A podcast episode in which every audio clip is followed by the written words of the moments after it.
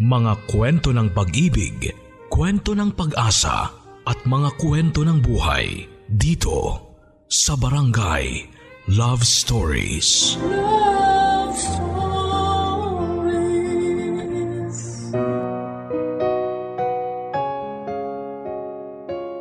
Hindi na bago sa atin ang mga katagang soulmate o mga taong itinakda para sa isang tao na makasama nito sa panghabang buhay. Pero gaano nga ba katotoo ang bagay na ito?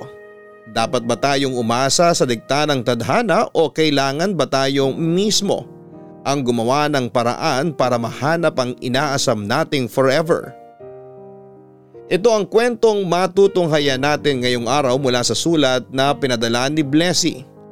Sabay-sabay nating pakinggan ang isang kakaibang kwento ng pag-ibig, buhay at pag-asa sa nangungunang Barangay Love Stories. Dear Papa Dudut, Magandang araw po sa inyong lahat. Ako po si Blessy. 53 years old at isa ko sa mga matagal nang sumusubaybay sa inyo at sa programa ninyo Papa Dudut.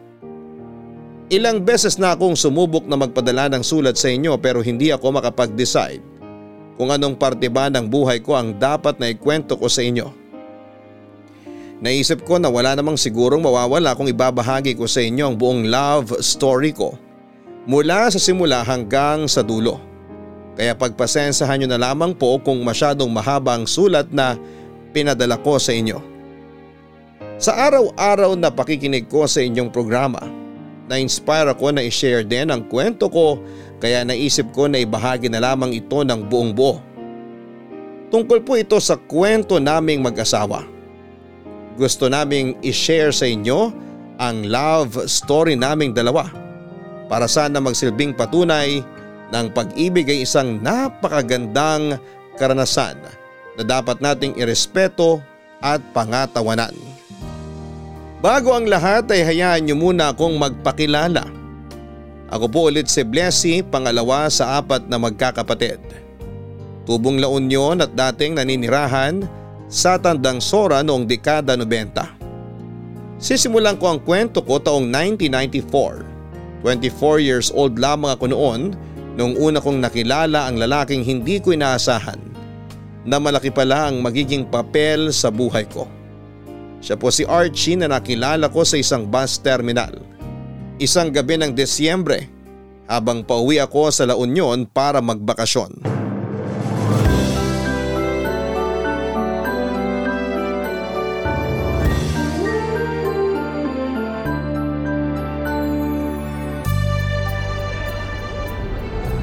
Um, miss? Nakapila ka ba? Ah, oo. Ako yung pinakahuli sa pila. Meron kang ganito? Ano yan? Stub number. Binigay lang din sa akin to eh. Ang sabi, tatawagin daw yung number mo kapag ikaw na yung susunod na bibili ng ticket. Pero kanina pa ako naghihintay dito. Parang wala namang nagtatawag ng numero. Kailangan pa ba niyan? Matagal na akong bumabiyahe dito pero hindi naman sila nagbibigay ng stub ah. Ngayon lang ata to kasi maraming pasahero ngayon. Matagal na rin akong bumabiyahe rito. Saan ka nakakuha niyan? Dun sa guard. Heto, meron pa ako isa. Kunin mo na to. Ay, salamat. Napulot ko yan sa may waiting area nakakalat. Naiwan siguro ng isang pasahero. Anong number mo ulit? 197. 208 ang binigay mo sa akin. Matagal pa kaya? Anong number na ba? Yun nga rin ang problema ko eh. Hindi ko alam kung anong number na. Wala naman nagtatawag tapos makikita ko may pila naman pala. Di ko tuloy alam kung pipila ba ako o mag-aantay na tatawagin tong number ko.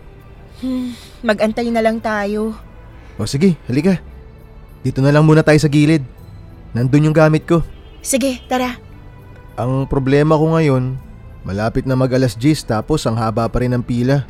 Wala pa akong ticket eh. 10 pa naman yung alis ng bus papuntang Abra. Ah, sa Abra ka ba uuwi? Oo, ikaw ba? Sa La Union ako. Mabuti ka pa. Pwede kang sumakay kahit saan. Pwede kang sumakay sa bus papuntang Ilocos Norte o kaya vegan. Kasi palaunyon din naman yung mga ruta ng biyahe na yon. Ako kasi Abra lang talaga eh. Bakit? Iba ba daan ang papunta sa Abra? Oo, may ibang daan kami. Ah, ganun ba? Eh di dapat makasakay ka na bago mag alas 10. Kaya nga kinakabahan ako. Baka hindi ako umabot. Bukas na yung susunod na trip eh. Ayoko naman nang umuwi. Ayoko rin magantay dito sa terminal hanggang bukas kung sakali. Teka, saan ka ba nakatira dito? Sa Fairview ako, ikaw. Ah, sa Tandang Sora. Ah, QC ka lang din pala. Matagal ka na ba rito? Magdadalawang taon pa lang. Nagtatrabaho ka o estudyante pa lang? Nagtatrabaho na ako. Ikaw, nagtatrabaho ka na rin ba? Oo, company nurse ako. Hmm, di halata ah, mukha kang estudyante. Akala ko nag-aaral ka pa. 25 na ako. Hindi ba halata? Oo, ang bata mo tingnan. Ang unfair naman. Mas matanda ka pa nga ng isang taon kaysa sa akin eh. Mukha ka rin namang teenager eh. Yung height mo. Hoy, maliit lang ako tingnan kasi matangkad ka. Biro lang naman. Ay, alam mo, mag-abra ka na lang para pareho tayo ng sasakyang bus. Mahaba yung biyahe, wala akong makausap. Pwede rin naman. Dadaan din naman yun sa La Union kahit mag-abra trip ako. Gaano ba katagal yung biyahe mo? Minsan inaabot ng 9 hours. Ah, matagal nga. Sa akin, anim na oras lang eh. Seven hours na yung pinakamatagal. Kapag traffic, no? Oo. Ah, ilang taon ka na pala rito sa Maynila? Matagal ka na ba? Matagal na rin. Mga limang taon na siguro. Pagkatapos ko makagraduate, dito na ako agad naganap ng trabaho. Hirap ng buhay sa probinsya, no? Kaya dumarami ang tao rito sa Metro Manila kasi halos lahat. Dito na naghahanap ng trabaho. Kaya nga eh. Tinan mo na lang tong terminal. Ang daming tao. Sigurado ako karamihan na nandito uuwi ng probinsya. Oo, madami magbabakasyon kasi Pasko. Alam mo, yung pila sa may ticket booth parang hindi umuusad. Kanina ko pa tinitingnan eh. Kanina ko pa nga napapansin yan eh kaya nilapitan kita. May nagbibigay ng numero tapos may pila naman. Nakakalito tuloy. Ah, magtanong na lang tayo dun sa guard. Quarter to ten na oh, baka mawalan ka na ng masasakyan yan. Sige tara. Ayun yung guard na nakausap ko kanina. Nang mga oras na yon ay problemado rin ako kung makakaabot ba ako sa last trip ng bus. Pero naawa ko sa lagay ni Archie dahil iisang bus na lamang ang paalis papunta ng Abra. Okay lang sa akin kahit saan papunta ang bus na sasakyan ko papadudot dahil lahat ng ito ay dadaan naman sa La Union.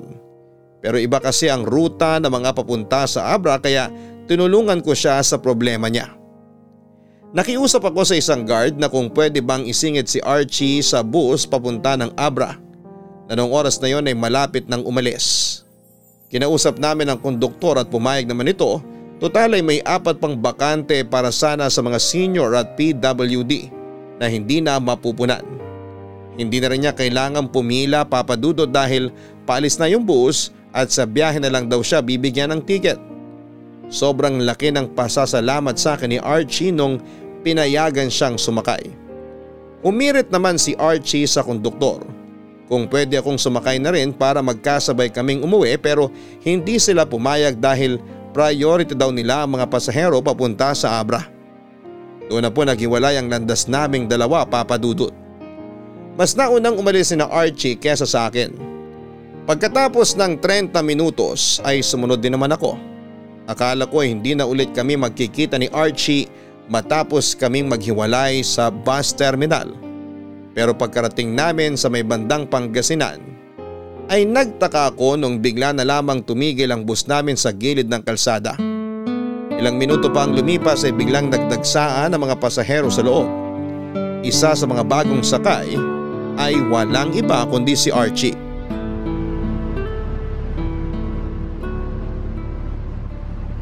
Uy, sa wakas nakita rin kita. Oh, ikaw ulit? Oo, ako nga. May nakaupo ba dyan sa tabi mo?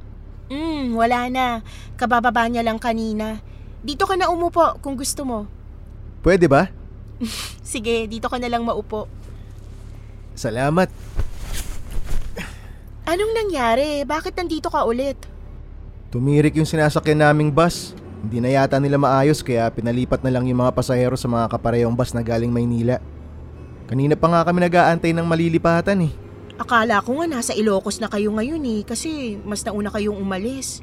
Ang totoo niyan, kanina pa dapat ako nakalipat kasi may tatlo ng bus na dumaan kanina. Ba't di ka sumakay doon? Hinahanap kita eh. Sabi ko, pagdating ng pang-apat na bus tapos wala ka pa rin, sasakay na talaga ako. Sakto, dito ka pala nakasakay. Galing naman. Pero bakit mo naman ako hinahanap? Wala naman. Gusto lang kita makasama sa biyahe para may kausap ako. Boring yung katabi ko kanina eh. Natulog lang. Mabuti na lang pala nahanap mo ko. Oo nga eh. Akala ko nga wala ka na nasakyan dun sa terminal.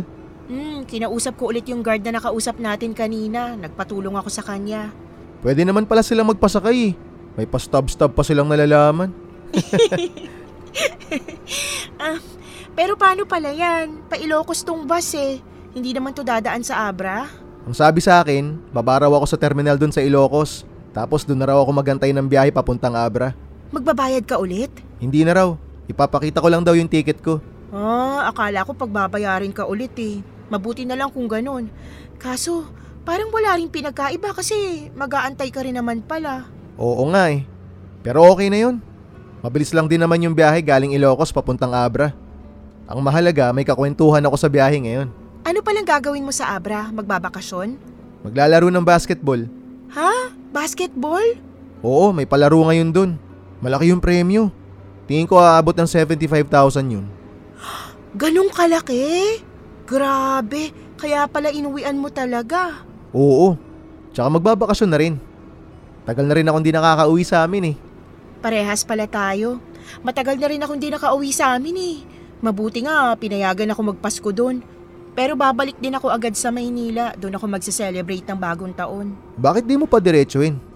Ayaw eh. Pinapili kami kung Pasko o New Year. Yung Pasko na lang pinili ko para makasama ko magulang ko.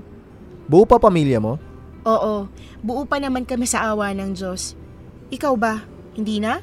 Hiwalay na mga magulang ko. Si mama yung nasa Abra tapos si papa naman yung kasama ko sa Manila. Ah, ang hirap niyan. Magkahiwalay yung mga magulang mo. Pero mabuti naman nakakasama mo pa rin sila kahit papano. Sila lang naman yung magkagalit eh.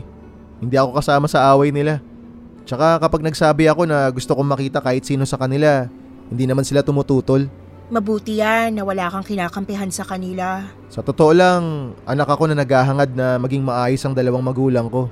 Kaso, ayaw na talaga nila eh. Kaya sinanay ko na lang yung sarili ko na magkahiwalay sila. Ako na lang yung nag-adjust para sa kanila. Hmm, ang buti mo namang anak. Ay, sandali. Hindi ko pa pala ito natatanong. Ano palang pangalan mo? Tawagin mo na lang akong Blessy. Masyado mahaba pangalan ko eh. Ikaw, ano pangalan mo? Ako naman si Archie. Matangkad na tao si Archie kaya hindi na nakapagtataka na basketball player pala siya. Makapalang buhok niya, mahaba ang bangs nito na halos tagpan na ang mga mata niyang patulis. Maganda rin ang katawan niya papadudot at maayos pumorma. Sa unang tingin ay parang hindi siya mukhang probinsyano. Kung sa bagay, matagal na rin daw siyang nakatira sa Maynila kaya naman nakuha na nito ang estilo ng pananamit ng mga tao sa syudad. Saglit lang kaming nagkasama sa loob ng bus pero napakarami na naming napag-usapan tungkol sa buhay. Natawa nga ako dahil ilang beses kaming inirapan ng babae na nasa kabilang upuan dahil daw sa sobrang ingay naming dalawa. Nakakalungkot lang dahil sakalang kami nagkasama ulit noong nasa Pangasinan na kami. Ang sunod na probinsya na kasi pagkatapos ng Pangasinan ay La Union kung saan naman ako bababa. Pagkalipas ng mahabang kwentuhan ay kinailangan ko nang magpaalam noong makarating kami sa San Fernando, ang bayan kung saan ako pinanganak at lumaki. Hanggang ngayon ay naaalala ko pa kung gaano ko kasaya noong buwaba ako ng bus na sinakyan namin. Kung dati nakakabagot ang biyahe pa uwi ng probinsya dahil sobrang haba nito. Noong araw na yon ay nabitin pa nga ako papadudot. Napakagaan kasi sa pakiramdam na makapagkwento ako sa isang taong hindi ko personal nakakilala. Yun nga lang, nakakalungkot dahil hindi namin alam kung may chance pa ba na magkita kaming dalawa sa hinaharap o yun ang huli naming pagkikita, papadudot. Papadudot ilang araw na nanatili sa isipan ko si Archie. Malaking impact na iniwan niya sa akin dahil first time ko lamang makaramdam ng tinatawag na kilig noong nagkasama kaming dalawa. Kaso nga lang ay naisip ko noon na baka hindi na maulit ang pangyayaring yon dahil imposibleng magkita ulit kami sa dami ba naman ng bilang ng tao sa Pilipinas. Hindi ko naman alam kung saan siya nakatira maliban sa galing siya sa Abra at nagtatrabaho naman siya sa Fairview. Hindi pa kasi uso ang cellphone noon papadudot. May mga nabibili na sa merkado pero para lamang ito sa mga mayayaman. Wala rin naman kaming telepono para sana kunin ko ang phone number ni Archie. Hindi ko rin naisip na hingin ang exact address niya para sana makapagpadala ako ng sulat sa kanya at makilala ko pa siya ng lubusan. Noong mga panahong yon ay isa lamang hamak na estranghero si Archie na nakilala ko sa isang bus terminal at nakasabay na umuwi pa norte. Papadudot unti-unti rin naman pong nawala sa isipan ko si Archie Dumaan nga ang mahabang panahon. Ang mukha pati ng pangalan nito ay nabura din sa alaala ko. Lalo na noong bumalik ako sa Maynila para muling harapin ang buhay ko doon. Sa mga sumunod na taon, sinubukan kong maghanap ng pag-ibig. Kaso nga lang ang mga lalaking ibinabato sa akin ng tadhana ay puro manluloko. Nakatatlong boyfriend ako noon at lahat sila ay pare-pareho ang ginagawa sa akin. Pinaibig nila ako. Niloko at nung nakahanap ng bago ay saka ako iniwan. Dumating nga po noon sa puntong hindi na ako naniniwala sa true love. Kaya ang ginawa ko na lamang ay tinantanang ko na ang paghahanap ng makakapareha sa buhay at nag-focus na lamang ako sa pagtatrabaho.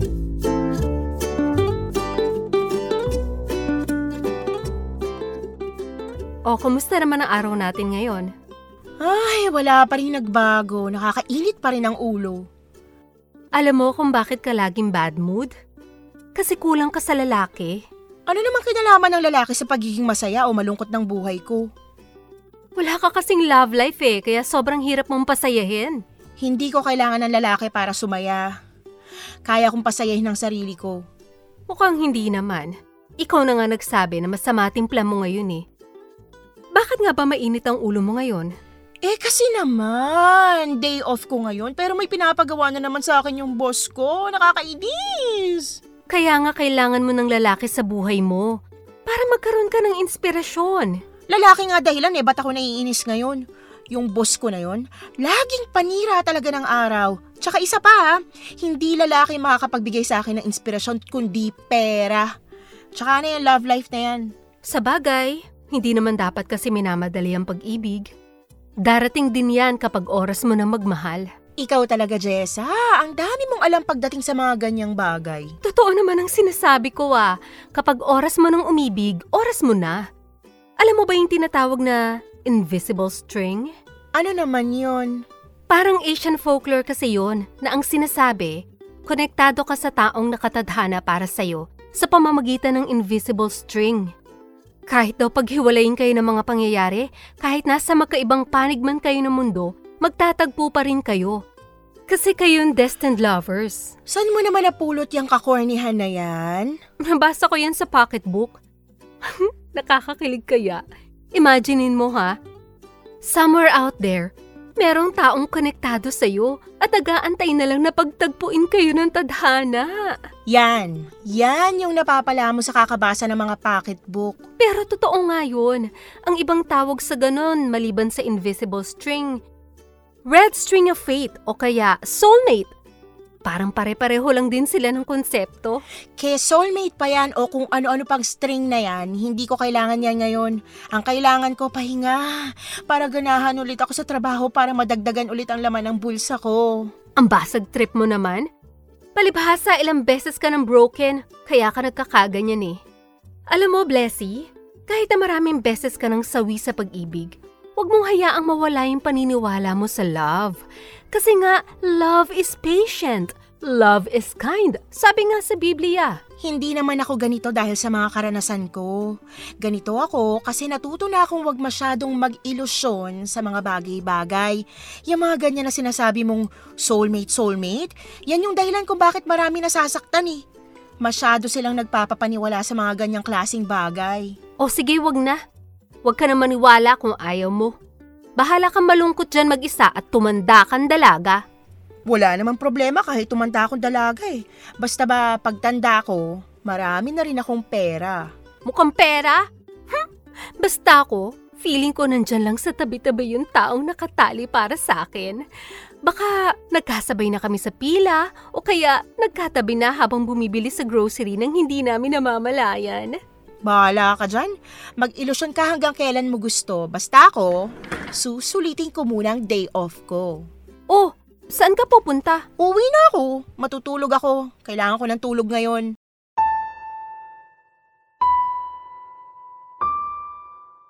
Papadudot isa sa mga pangunahing leksyon na natutunan ko mula sa mga naging boyfriend ko ay huwag masyadong magtiwala. Madali lang kasi ang mambola at madali lang ding mauto ng isang tao lalo na kapag binulag ka na ng pag-ibig. Kasabay ng pagtanda ng edad ko ay nagmature din ang pananaw ko sa buhay. Hindi na ako basta-basta pumapatol sa kung sino. Hindi na ako basta-basta nadadala sa mga matatamis na salita. Tuwing may lalaking nagpaparamdam sa akin ay kinikilatis ko muna ito ng maigi para hindi na ako masaktan pa ulit. Tinuruan ko po ang puso ko na maging bato. Natuto akong wag magpakita ng emosyon. Kapag kasi nakita ng mga kalalakihan na natutuwa ka sa kanila o ine-enjoy mo na kasama sila ay gagamitin nila ito para makuha ang loob mo.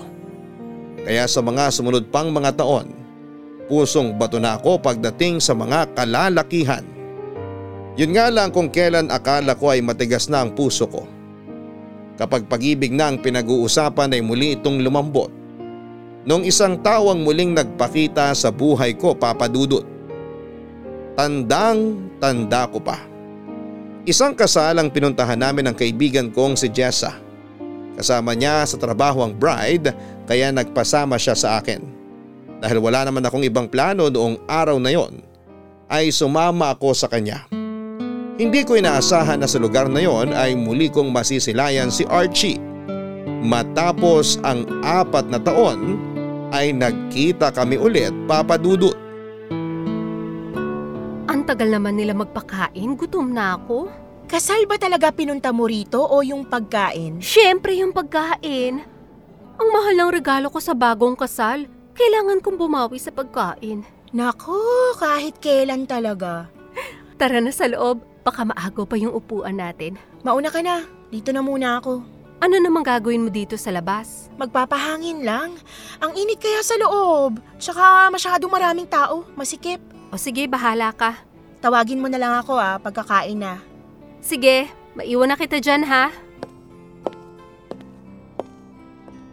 Um, miss, excuse me. Pwede ba kitang maabala? Hmm? Ano po yon? May ballpen ka ba dyan? Susulatan ko lang sana ng pangalan tong regalo ko sa bagong kasal. Sandali, meron yata ako rito. Ah, eto. Salamat. Sulatan ko lang sandali.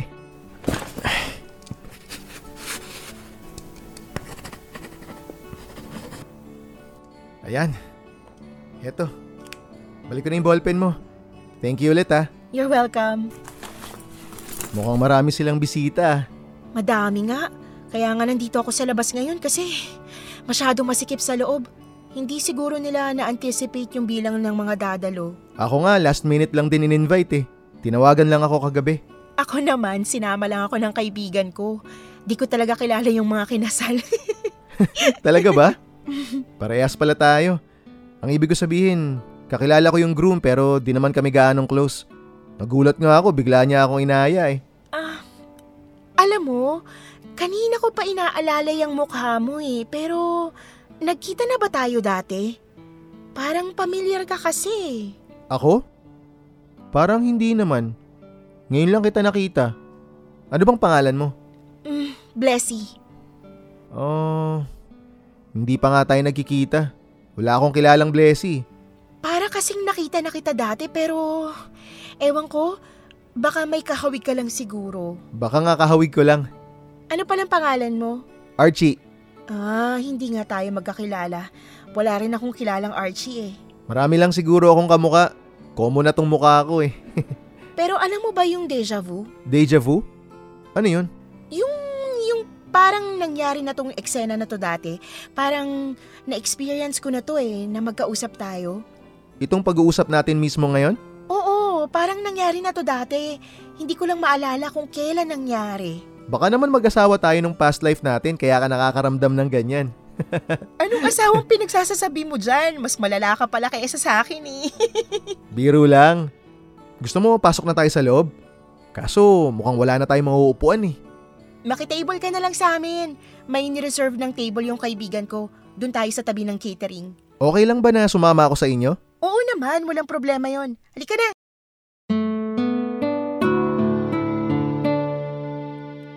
Akala ko talaga noon ay unang pagkikita lang namin yon ni Archie. Pamilyar siya pero hindi ko mawari kung saan ko siya nakita. Hindi ko siya namukaan pero nakilala siya ng puso ko papadudot. Hindi ko malilimutan ang araw na yon dahil yun ang first time na nalasing ako. Yun din ang first time na nakipaghalikan ako sa lalaking hindi ko kakilala.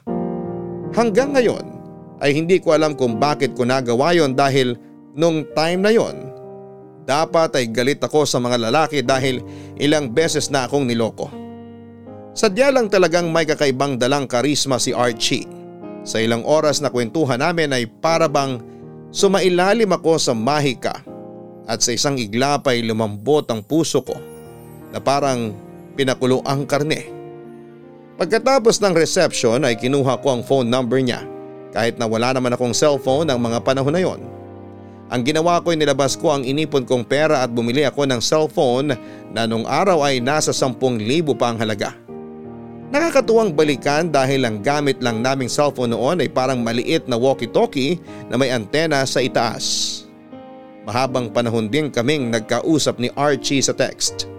Mahal pa noon ang tawag dahil hindi pa naimbento ang mga promo calls. Sa pagkakatanda ko ay isang piso ang bayad sa bawat text at mas mahal kung magte-text ka sa ibang network. Papadudod sa mga sumunod na buwan ay si Archie ang nagbigay kulay sa boring at nakakapagod kong buhay sa Maynila. Siya ang pumawi sa kalungkutan ko tuwing mag-isa lamang ako at malayo sa pamilya. Hanggang sa isang araw, bigla na lamang tumigil si Archie sa pag-reply sa mga text message ko. Papadudot halos mabaliw ako noon sa kakaisip kung ano ang nangyari. Tuwing may sobra akong load ay lagi ko noong sinusubukang tawagan si Archie pero palagi naman siyang cannot be reached.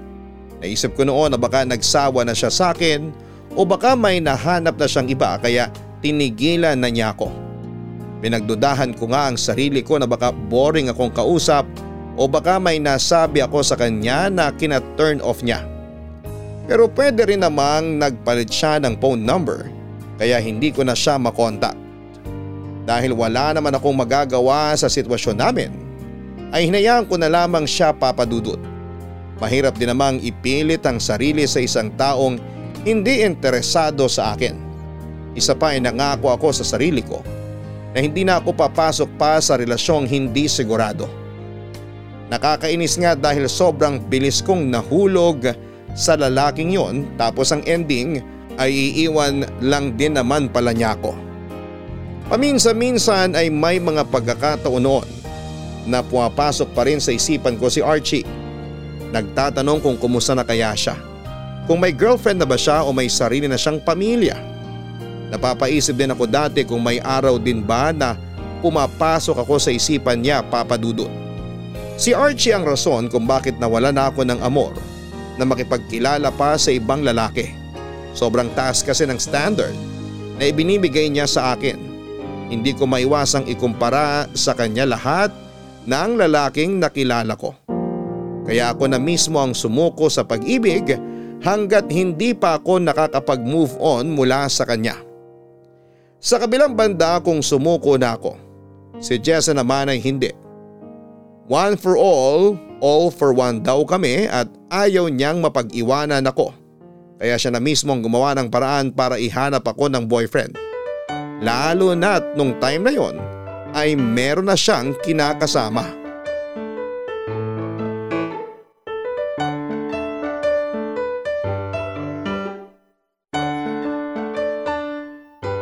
Hoy! Ba't parang ang lalim naman ang iniisip mo? Ha? Malulusaw na yung baso sa harapan mo, oh, sa kakatunganga mo dyan. Anong meron? Bakit ang lalim yata ng problema mo sa buhay? Wala. Kinukwenta ko lang yung mga bayarin ko sa katapusan. Petsa de peligro na naman kasi.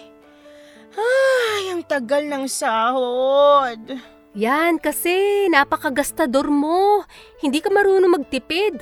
Kaya nga ako nagtatrabaho para mapakain ko sarili ko eh. Ba't ko naman titipirin ang sarili ko? Okay lang gumastos kung may gagastusin. Pero kung wala, magtipid ka. Alam mo, ikaw lang siguro yung Ilocano na hindi kuripot. Di ba sabi nila basta Ilocano daw, mahigpit pagdating sa pera? Nako, hindi totoo yan. Paninirang puri lang yan sa aming mga Ilocano kasi magaganda lahi namin. Jesus! Magandang lahi daw pero wala namang boyfriend. Wala akong boyfriend kasi pinili kong hindi magkaroon nun. Ang sabihin mo, sobrang taas ng standards mo. Ano bang hanap mo? Mala Bobby Andrews? Feeling mo ikaw si Peachy sa TGIS, ganon? Alam mo, Jessa, kung maghahanap man ako ng nobyo, hindi gwapong hahanapin ko. Ang gusto ko, matinong tao. Yung nirereto ko sa'yo, matino naman na. Kaso, hindi ko nga siya type. Kasi, magbigay ka nga ng rason kung bakit para alam ko kung sino yung sunod kong irereto sa'yo. Kasi, hindi kami magkapareho ng wavelength. Ay, akala mo naman sobrang talino mong babae? Tingin mo sa sarili mo, genius? Yun na nga eh, masyadong matalino yung pinakilala mo sa akin. Tuwing nag-uusap kami, puro tungo lang ako kasi di ko maintindihan yung mga pinagsasasabi niya. Ikaw ba naman yung lecturer tungkol sa universe? Sinong hindi mabuburyo nun? Pero pogi naman siya eh, kaya okay na yun. Hindi nga pogi ang hanap ko. Gusto ko lang yung magaan sa pakiramdam kasama. Yung hindi na kailangang magpa-impress kasi dapat nakaka-impress na siya kahit sa pananalita pa lang. Ewan ko sa'yo, ang taas talaga ng standard mo. Oy, hindi mataas ang standard ko. Hindi lang talaga kasi ako naniniwala sa pag-ibig na yan. Sirang-sira na ang image ng true love sa akin dahil yung true love na yan parang multo. Hindi totoo. Pektusan kita dyan eh. Totoo ang multo at mas totoo ang true love. Huwag ka nang magpakaman hater dyan. Akala mo naman bagay sa'yo. Oy, totoo naman sinasabi ko ah. Para sa akin, nagsasayang lang ako ng oras sa pakikipag-date sa mga lalaking sa una lang magaling. Tapos na ako sa mga ganyang bagay. Wala ka lang mahanap eh, kaya ka ganyan. Sigurado ako kapag nakita mo na yung tamang tao para sa'yo, magkakandara pa ka rin sa taong yun. Hinding hindi mangyayari yan. Sabi mo yan ha, panindigan mo yan. Kapag ikaw talaga nagkaroon ng boyfriend, sasabunutan kitang ipokrita ka. Sige, kahit itaga mo pa yan sa bato. Itataga ko talaga. Alis na nga tayo, naghihintay na yung sundo ko sa labas. Sino? Yung boyfriend mo? Oo, sinusundo na ako ng boyfriend ko. Mamatay ka dyan sa inggit. Sira ulo ka talaga. Sandali, antayin mo ako.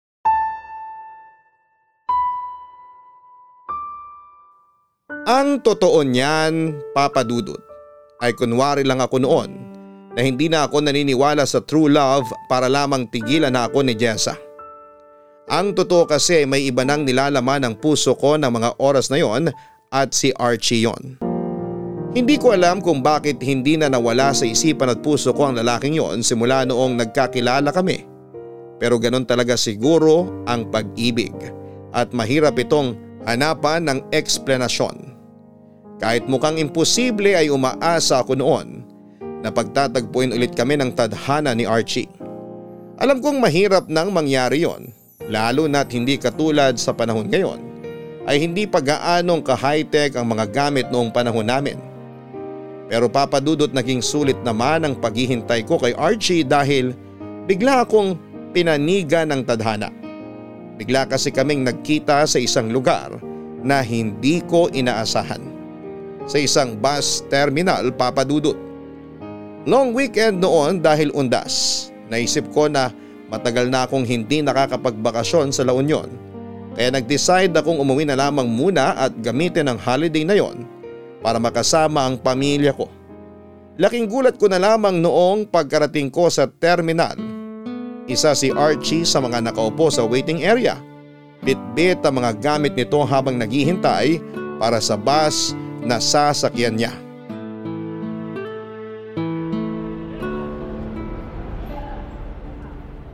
Huh? Archie? Archie! Uy, ikaw pala. Tagal na nung huli tayong nagkita. Oo nga eh. Isang taon mahigit, tama ba? Parang gano'n na katagal, no? Di ko na nga rin maalala eh. Kumusta ka na? Okay lang ako. Kung ano ako nun, ganun pa rin ako hanggang ngayon. Single pa rin dahil sa trabaho.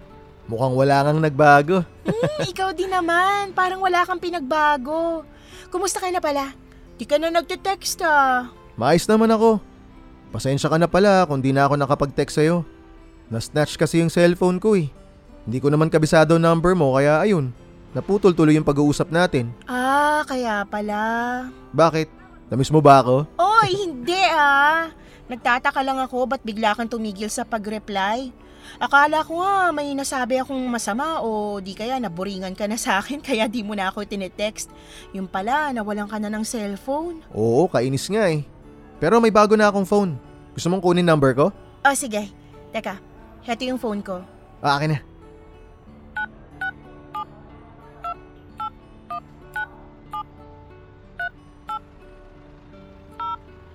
O ayan, nasave ko na sa phone book mo.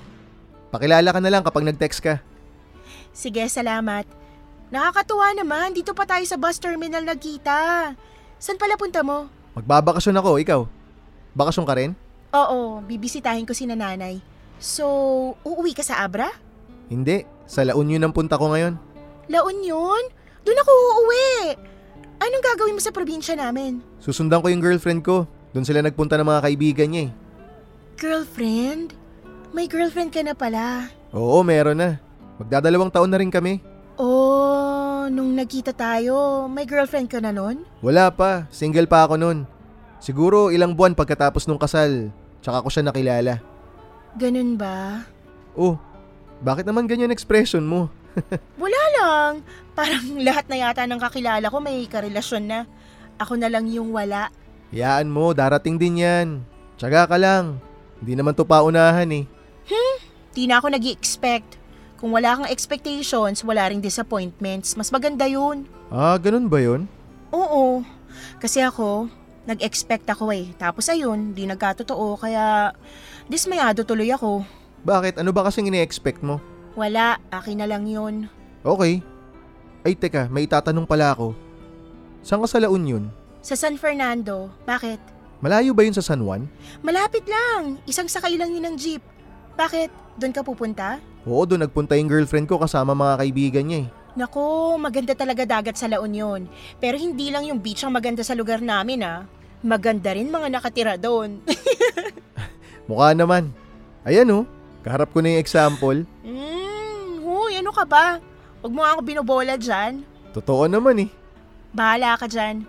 Gusto mo ba sabay na tayong bumiyahe? Total, pareho naman tayo ng destinasyon. O sige, nakakuha ka na ba ng ticket mo?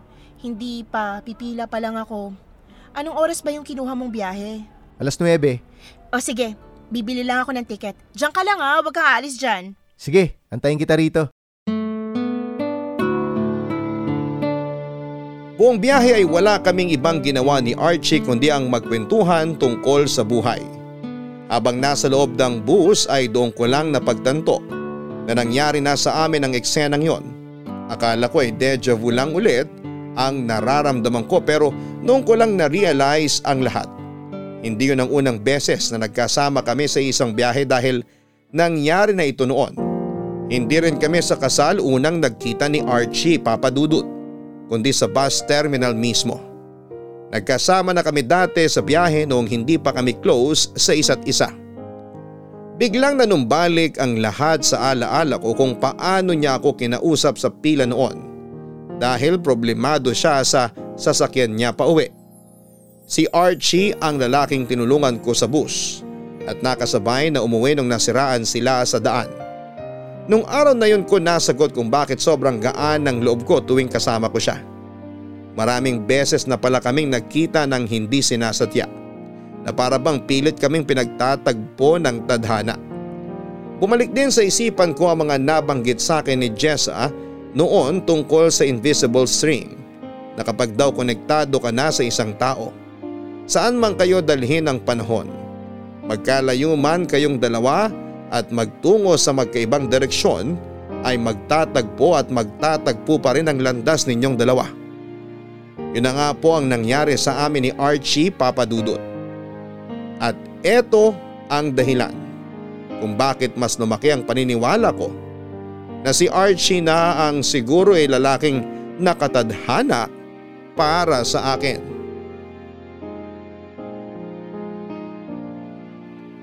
Para akong batang kinikilig dahil nakita ko ang crush ko. Ganon ang itsura ko noon papadudot. Masaya ako dahil nasilayang ko ulit ang lalaking matagal ko nang hinahanap at hinihintay. Pero agad din namang nawala ang kilig na nararamdaman ko pagkababa namin pareho sa La Union dahil doon lang ako nasampal ng realidad. May girlfriend na si Archie at ito ang dahilan kung bakit siya nasa La Union ng mga oras na yon. Ito ang nawala sa isip ko noong magkasama kami sa loob ng bus. Masyado ko nadala sa ilusyong meant to be kaming dalawa kahit na ang totoo ay meron na palang babaeng nakalaan para sa kanya. Sa bus terminal na kami nagkahiwala ipapadudot. Hindi ko na nga natanong kung saang parte ng San Juan sila mananatili dahil nahiya na rin naman akong makialam sa love life niya. Malaki ang chance na malapit lang sila sa dagat dahil yun naman talaga ang dinadayo ng mga turista sa San Juan. Pag uwi ko ay agad kong kinumusta sa text si Archie kung nakarating na ba siya sa destinasyon niya. Nag-reply naman siya kaagad na kasama na raw niya ang nobya niya. Pagkatapos noon ay hindi ko na siya tinext pa. Ikinalang ko na lamang ang oras niya kasama ang mahal niya at ako naman ay nagpatuloy sa bakasyon ko. Masaya na ako papadudot na nagkita ulit kami ni Archie. Hanggang sa isang araw ay bigla na lang ulit akong nakatanggap ng text mula kay Archie. Nagtanong siya kung malapit lang ako sa San Juan at kung pwede ko raw ba siyang samahan. Dali-dali kong itinigil ang ginagawa ko noon at agad ako nagpunta sa San Juan sa pag-aakalang merong emergency. Pagkarating ko ay saka ko lang nalaman ang pinagdadaanan ni Archie Papadudut.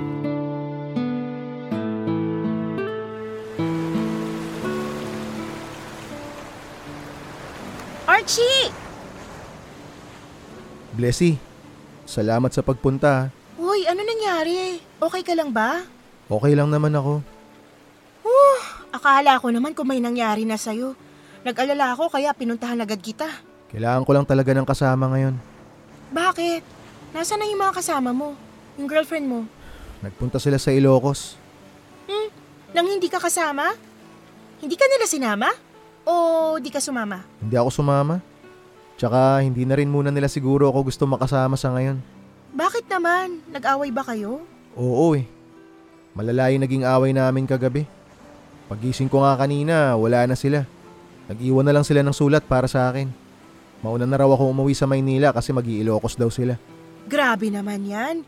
Hindi man lang sila nagpaalam sa'yo ng maayos. Di niya na kailangan magpaalam sa akin. Break na kasi kami. Hala, bakit? Ba't kayo naghiwalay? Ay, mahabang kwento.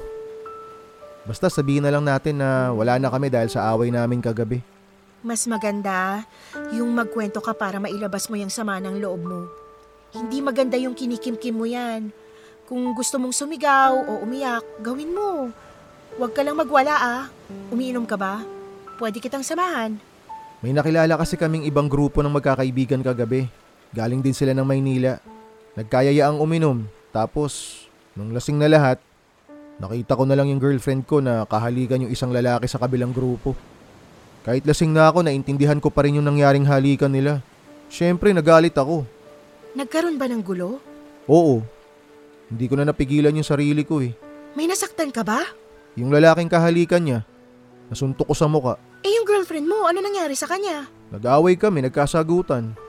Masyado raw akong OA. OA ba yung ganun? Ako yung boyfriend. Kasama ako sa inuman tapos maikipaghalikan siya sa iba. May karapatan naman ako magselos, di ba? Oo naman. May karapatan ka rin magalit kasi walang matinong girlfriend na makikipaghalikan sa ibang lalaki lalo na't kasama niya yung boyfriend niya. Magrereklamo daw yata dapat yung lalaki ng physical injury. Nagreklamo sila sa pulis? Dapat pero nakiusap yung girlfriend ko na pabayaan na lang daw ako. Ayun, pinatawad naman ako. Pagkatapos nun, eto na nga. Namasyal sila sa Ilocos. Di na nila ako sinama. Ibig mong sabihin, magkasama sila ngayon? Yung, yung lalaking kahalikan niya kagabi, magkasama sila? Ganun na nga. Grabe naman! Anong klaseng girlfriend yan? Iniisip ko lang, kasalanan ko ba yung nangyari? Bakit parang ako yung masama? Oo, nasuntok ko yung tao pero sa aming dalawa ng lalaking yun, ako yung mas nasaktan. Inagaw niya yung girlfriend ko eh. Wala kang kasalanan. Natural lang yung naging reaction mo. Huwag mong hayaang paikutin ka nila. Ang mali, kahit baluktutin mo pa ng ilang beses, mali pa rin yun. Sana hindi na lang ako nagpunta rito. Ano nang plano mo ngayon yan? Baka umuwi na lang ako mamayang gabi. May dalawang araw pa sana ako rito kaso wala naman na akong kasama kaya uuwi na lang ako. Ako, nandito naman ako ah. Pwede kitang samahan kung gusto mo. Okay lang ba sa'yo? Oo naman. Hindi ba ako makakaabala? Wala naman akong ginagawa sa bahay eh. Pwede kitang itour dito sa La Union. Marami kang pwedeng pasyalan dito. Samahan kita. Salamat.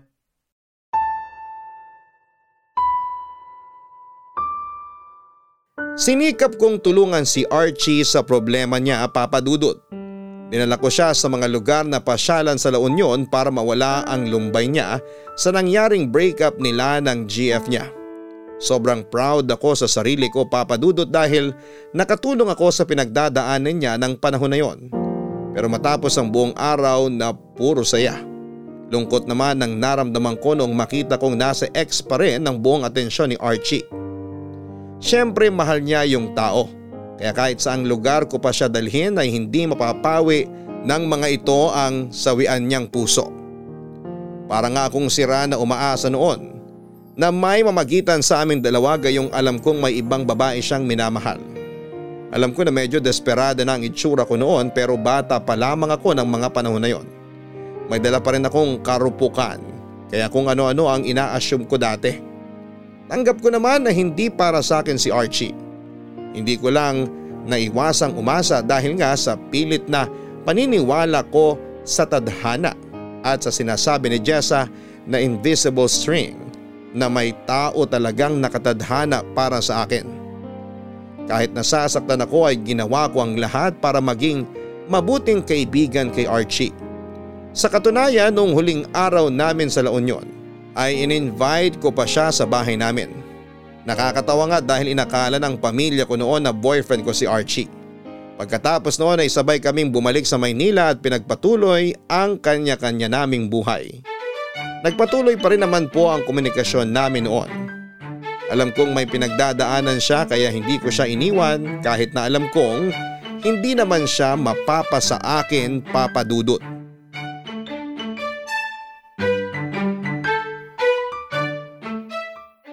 Tama bang narinig ko sa mga chismoso at chismosa?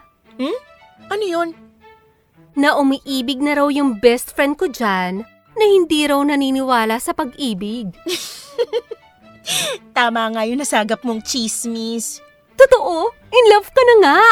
Hindi naman ako in love na in love. Sabihin na lang natin na tumitibok na yung puso ko para sa ibang tao. Luka-luka, parehas lang din yun, no? So, sino yung lalaki? Kakilala ko ba? Hindi ko alam kung naaalala mo pa siya. Nakasama natin siya noon sa kasal ng katrabaho mo. Naalala mo pa ba? Sino? Anong pangalan? Archie yung pangalan niya. Sa Fairview siya nakatira. Ay, hindi ko maalala. Matagal na kasi yun eh. Sa wakas, lumalabas na rin yung dating landi mo. Paano pala kayo nagkakilala? Sa kasal mismo? Yung ba yung unang pagkikita nyo? Paano kayo na-develop sa isa't isa? Uy, isa-isa lang, mahina ang kalaban. Um, una kami nagkakilala sa bus terminal, hindi sa kasal. Nagkasabay kami sa bus pa uwi sa probinsya. Yun yung unang pagkikita namin siguro um, five years ago, parang ganun. Five years ago? Kilala mo na siya ng limang taon pero hindi mo man lang nababanggit sa akin? Eh, nagkakilala lang naman kasi kami noon, tapos hindi na kami nagkita ulit. Nagkatagpo lang ulit kami dun sa kasal pero hindi na namin maalala yung isa't isa eh. Yun yung pangalawang pagkikita namin. Tapos nitong huli lang, nung umuwi ako ng La Union, magkasama kaming dalawa. Huwag mong sabihin na ipinakilala mo na agad siya sa pamilya mo. Ibang klase ka ha? Bilis ha? Pinakilala ko siya sa pamilya ko bilang kaibigan. Ano ka ba? Hindi pa naman kami. Hindi niya nga alam na may gusto ko sa kanya. Ay, akala ko pa naman nagde-date na kayo. Hindi pa, pero malay naman natin. Ang tanong, gusto ka naman ba niya? Yun ang aalamin ko pa. Paano? Magtatapat na ako sa kanya. Sasabihin ko sa kanya na matagal na ako may gusto sa kanya. Aba, ang tapang ah. Babae na pala ngayon ang nanliligaw? Gwapo ba? Kaya ikaw na yung nagfa-first move? Oo, gwapo siya. Ay sus, landing babae. Parang kailan lang nung sinabi mong hindi ka na naniniwala sa true love. May nalalaman ka pang itaga mo sa bato. Tapos ngayon ikaw na yung umaamin mismo sa lalaki. Yung totoo, may nangyari na sa inyo no? Kaya ka nagkakaganyan. Hoy, wala ah. Hindi ako ganong klaseng babae. Eh kailan mo naman planong sabihin sa kanya yung nararamdaman mo? Lalabas kami sa Sabado. Sabi ko sa kanya, kitain niya ako sa QC Circle. Doon ko sasabihin sa kanya ang totoong nararamdaman ko. Good luck. Sana nga kayo magkatuluyan. Para naman magkaroon na ng kulay ang buhay mo. Sana nga. Pero tip ko lang ha, since hindi pa naman natin alam kung ano yung nararamdaman niya sa'yo, huwag ka muna masyadong mag-expect. Gawin mong 50-50 yung expectations mo. 50% na hindi ka niya gusto, 50% na gusto ka niya. Sa tingin ko, pareho naman kami ng nararamdaman eh. Pagkatapos nung La Union trip naming dalawa, mas nakilala namin ang isa't isa. Tsaka, gabi-gabi kaya kami magkatawagan. Mas maganda pa rin yung wag masyadong mag-expect. Oo na, sige na. Hindi na ako masyado mag expect Mabuti yan para kung sakaling bad news yung marinig mo, hindi masyadong masakit. Huwag mo naman pangunahan. Baka mamaya magkatotoo yung sinasabi mo eh. Kung gusto ka niya, gusto ka niya kahit ano pa mang sabihin ko. Basta good luck. Sana talaga magkaroon ka na rin ng karelasyon.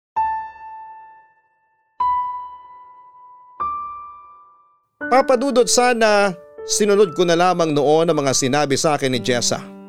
Nung araw kasi na dapat ay magkikita kami ni Archie ay hindi niya ako sinipot. Naghintay ako ng buong araw para sa kanya hanggang sa lumubog na ang araw ay sakalang niya ako tinext para sabihin hindi siya makakarating.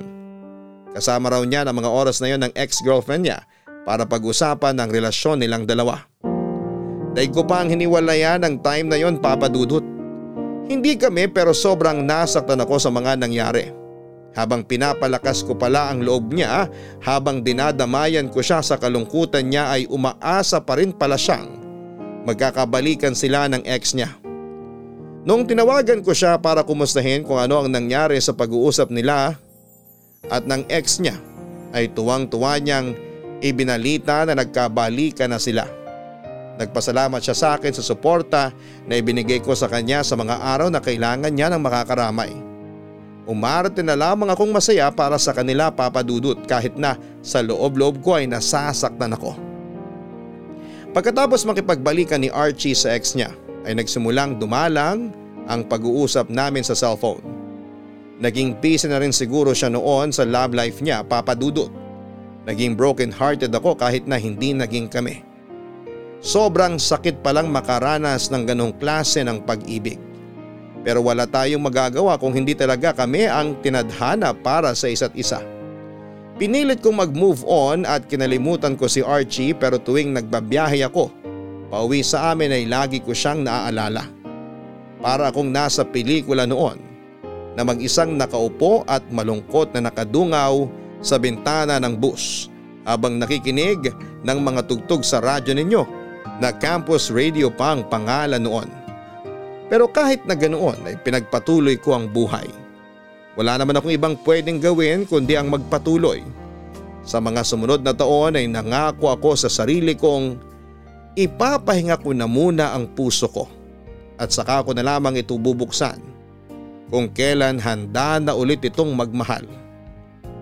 Papadudot meron pang kasunod ang kwento ko pero sa ngayon hanggang dito na lamang muna ang ibabahagi ko sa inyo. Maraming salamat.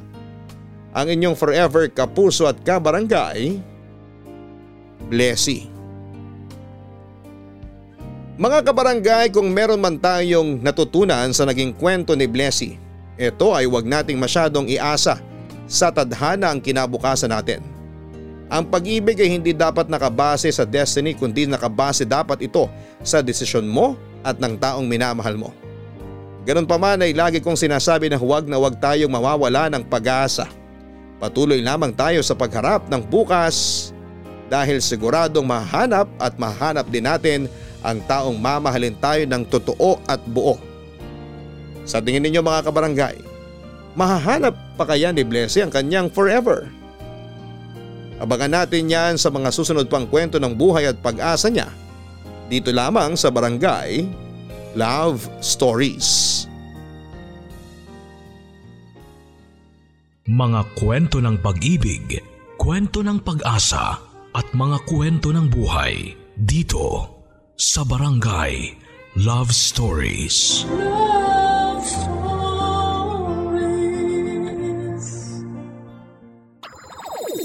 Nagustuhan ng iyong napakinggan? Ituloy yan via live stream sa www.gmanetwork.com/radio.